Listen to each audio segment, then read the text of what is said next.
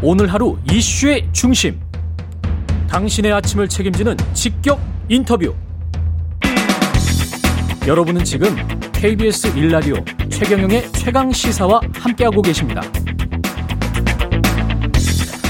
네, 정부가 어제 완전한 경제 회복과 선도형 경제 구조 대전환을 목표로 한 하반기 경제정책 방향을 발표했는데요. 성장률 전망치 4.2%로 전망했습니다.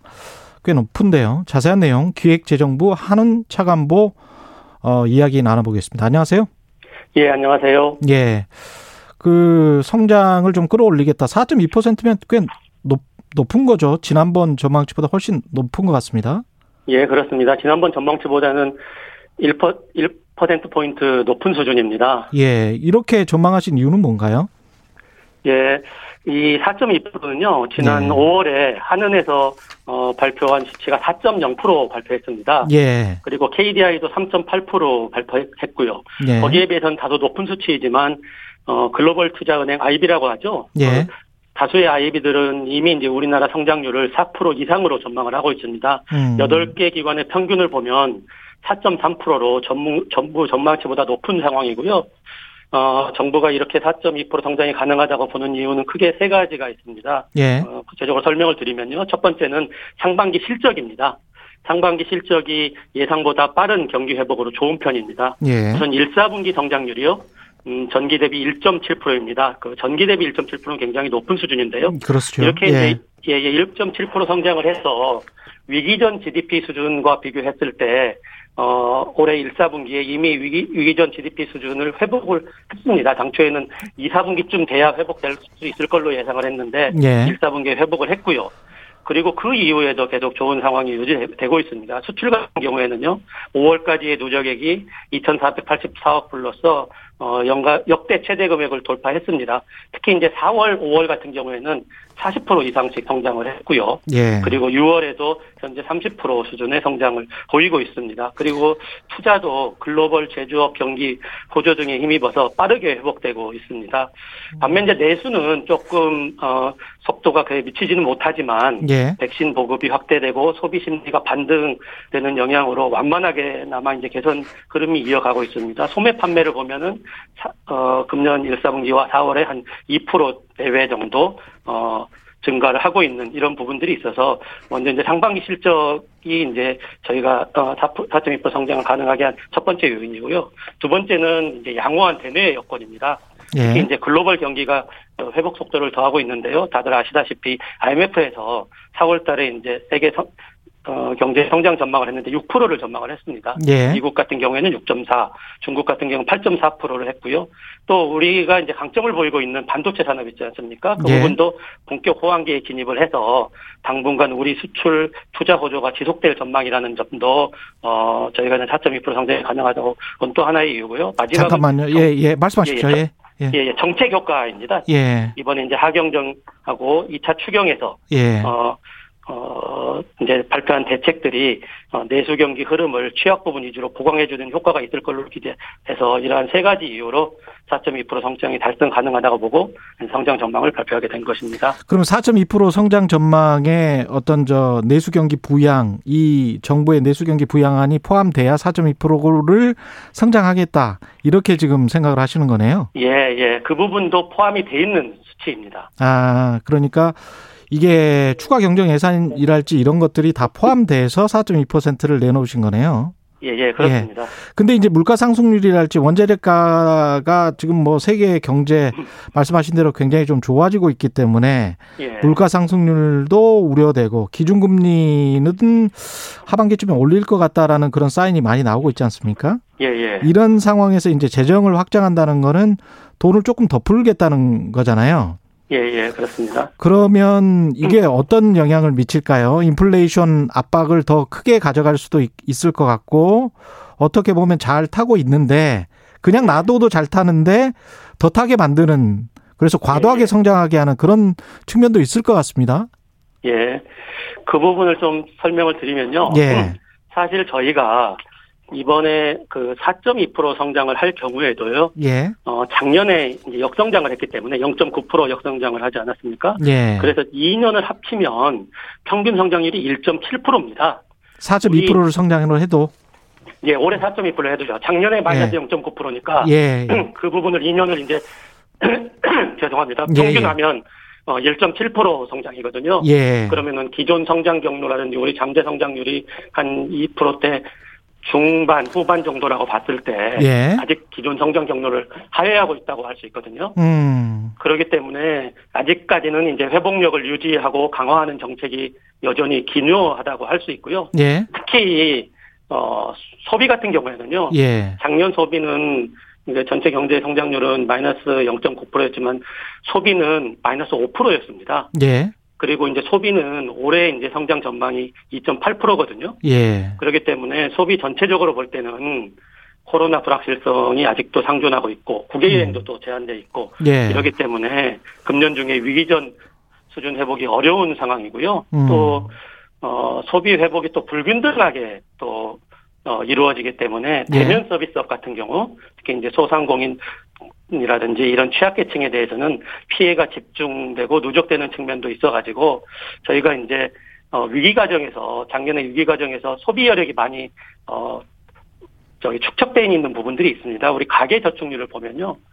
어, 위기 전에 2019년도에는 6.9%였습니다. 예. 근데 이제 작년에는 가계 저축률이 11.9%로 굉장히 많이 늘어났습니다. 예. 소비할 수 있는 여건이 안 된 측면들이 있었던 거죠. 아, 위기 시에 좀 돈을 아끼는 측면도 있죠. 예, 심리적으로. 예. 예. 그런 측면도 있습니다. 예. 그리고 또 이제 해외 여행이라든지 뭐 이런 부분들에 또 못 갔던 측면들도 있고요. 예. 그래서 네, 그런 이제 소비 여력이 이제 이번에 이제 저희 취약 부분 중심으로 소비 증대가 이루어지도록 하는 어, 소비 그 진자책 마련에 집중을 했습니다. 그리고 아까 예. 어 물가를 말씀하셨는데요. 예. 그 물가 상승률은 올해 이제 전망치를 1.8%로 봤습니다. 아, 예. 예.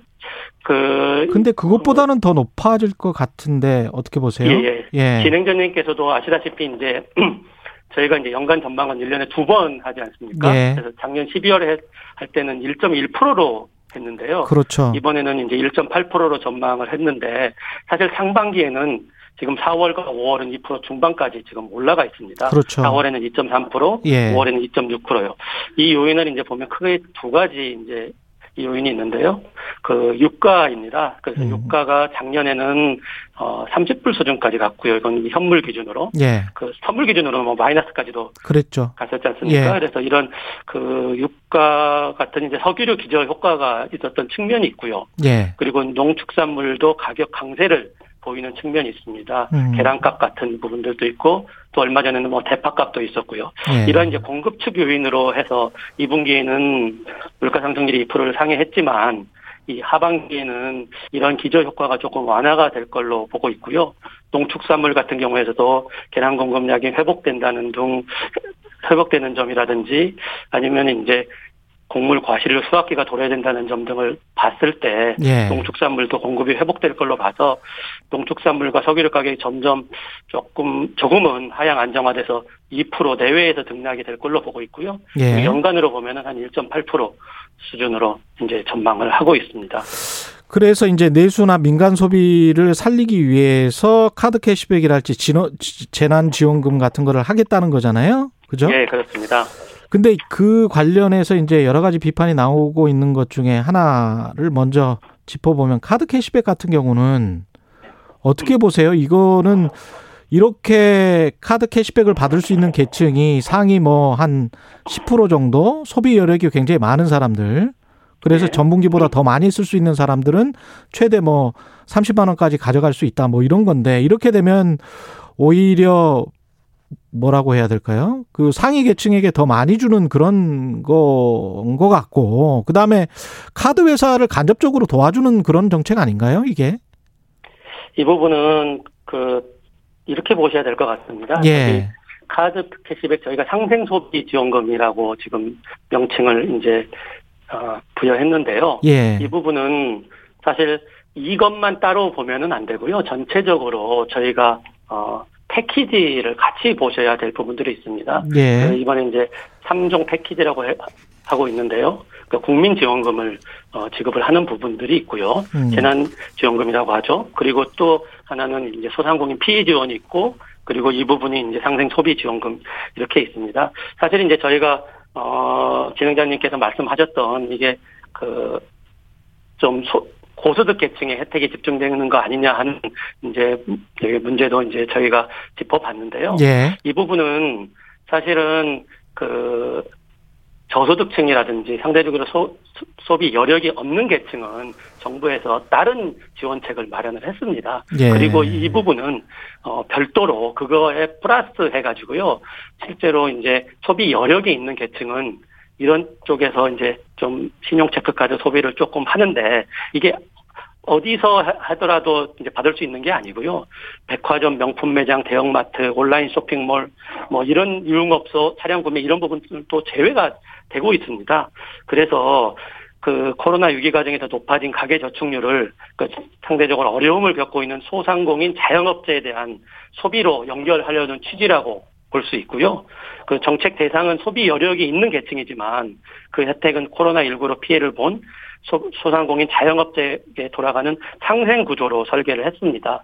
그렇기 때문에 이 부분이 어 조금 효과가 있을 걸로 보고 있고요. 그 아까 말씀하신 것 같이 좀 상대적으로 소비 어, 여력이 없는 부분들 같은 경우에는 또 다른 정부가 어, 대안으로 어, 저기 지원금을 어, 드릴 계획이라는 걸 말씀드리겠습니다. 예, 시간이 좀 한정돼 있어서 취업자 수 관련해서도 여쭤봐야 될 것 같은데 취업자 수는 어떻게 보세요? 이번에는 이제 저희가 25만 명 증가할 걸로 수정을 했습니다. 예. 작년 연말에는 15만 명으로 봤는데요. 10만 명 상향 조정해가지고 작년 연간 감소폭이 한 22만 명 정도 됩니다. 여기 예. 이제 3만 명을 상회해서 어, 작년의 감소폭을 어, 뛰어넘는 정도로 이제 어, 증가할 걸로 봤는데요. 이 부분도 역시 이제 한 세 가지 정도 어, 봐야 될 것 같습니다. 상반기 실적을 보면 저희가 어, 작년에 예상했던 수준보다도 금년 들어서 빠르게 회복되고 있습니다. 3월 달에는 이제 전년 동기, 동월 대비 30만 정도 증가했는데 4월 달과 5월 달은 60만 이상 증가를 했습니다. 그래서 이렇게 빠른 어, 회복세를 감안해서 조정이 필요하다는 점이 하나가 있고요. 또한 이제 경기 상황과 관련된 면입니다. 고용 시장은 다들 아시다시피 경기 변동에 약간 후행하는 지표입니다. 한 1, 2분기 시차를 두고 후행한다고 보고 있는데요. 예. 예, 어, 지금 이제 올해 상반기 어, GDP가 이미 어, 1, 4분기 GDP가 이미 위기 전 수준을 회복한 가운데 수출이 호조를 대고 있고 어, 이러한 경기 지표 개선 효과가 다소 시차를 두고 고용 시장에 반영된다는 점을 감안할 때 예. 앞으로도 하반기에도 고용이 양호한 흐름을 이어갈 걸로 예상된다는 점이 있고요. 예. 또 여기서도 이제 마찬가지 정책 효과입니다. 이번에 하, 하반기 경제정책 방향을 할 때 일자리 창출 지원 정책도 이번에 포함을 했거든요. 음. 그래서 그 부분도 취업자 증가에 기여할 것으로 판단을 하고 있습니다. 이 재정에 관한 걱정 그러니까 국민들이 양가적인 감정을 갖고 있는 것 같아요. 그냥 일반 네. 서민들 입장에서는 아우 힘들다 정부에서 좀 지원해 줬으면 좋겠다 이런 생각도 갖다가 예. 이렇게 돈을 국민 세금을 펑펑 쓰면은 나라 곳간이 어떻게 되는 거 아니냐 이런 이제 예. 양가적 감정을 가지고 있는 것 같은데 어떻게 예, 보십니까 재정적인 측면에서는 괜찮습니까? 예, 재정적인 측면에서는 이런 위기 상황에서는 예, 재정을 당연히 필요한 데 써서 위기 극복을 도와주는 게 장기적으로 재정 건전성을 회복하는 것이고요. 예, 그래서 이렇게 지금 지금도 저희가 이제 적시에 쓰게 돼서 좀 빠른 속도로 회복하는 측면이 있다고 볼 수 있고요. 그리고 이제 중장기적인 재정 건전성도 당연히 이제 고려를 해야 되는데 예, 지금 우선적으로는 완전한 경기 경기 회복을 해서 어 경제 회복의 온기가 어 모든 사람한테 가도록 하는 게 우선적으로 중요하다고 생각을 하고 있습니다. 물론 이제 중장기적으로 재정 건전성을 위한 방향도 중요하고 그리고 재정을 쓸 때도 꼭 필요한 곳에다가 쓰는 방향으로 하려고 노력을 하고 있습니다. 이번에 돈 쓸 때는 이제 추가적으로 세수가 확보돼서 뭐 국채 발행이나 이런 거는 필요가 없는 건가요? 예, 예, 그렇습니다. 이번에 이제 초과 세수가 주 재원이고요. 예. 이 초과 세수를 를 가지고 하기 때문에 사실은 이번에는 어 추가 국채 발행 없이 예. 하는 음, 추경이 될 걸로 예상을 하고 있습니다. 정확히 아까 재난지원금의 지급 범위 규모 이거를 말씀하셨던가요? 말씀 안 하셨던 아니요, 것 같아서. 않았고요. 예. 그러니까 국민지원금이라고 제가 표현을 했고요. 예. 국민지원금. 이 부분은 예. 아마 조만간 어 재난지원금의 지원 범위라든지 규모에 대해 가지고는 어그 이외 추경 예산을 통해서 발표할 겁니다. 거의 이제 내용이 어 다 이제 조율이 된 걸로 알고 있는데요. 아마 조만간 발표하게 될 것 같습니다. 지금 뭐 대략적으로 나와 있는 윤곽이라도 좀 말씀해 주실 수 없을까요? 어 오늘 발표할 사실- 예정이라는 뭐 속보가 나왔는데 당장에. 예, 사실 이제 그 작년에 이제 재난지원금을 처음에 줄 때는 예. 코로나 초기 상황의 엄중함하고 불확실성 그리고 피해 계층의 불축성 등을 고려해서 예외적으로 전 국민 대상으로 지급을 했습니다. 예. 근데 이제 코로나 19 피해 상황이 뚜렷해진 이후에는 정부가 지속적으로 이제 맞춤형 지원을 채택하고 하고 있고요. 예. 작년에 이제 소상공인 어 버팀목 자금이라든지 어 버팀목 자금 플러스라든지 뭐 이런 식으로 이제 음, 지원을 했고 어 근본에도 어 기본적으로는 동일하게 유지할 방침입니다. 음. 그렇군요. 그 기업 기살리기 대책을 내놓겠다 이런 이야기도 나왔었는데 이건 뭐죠? 예, 예.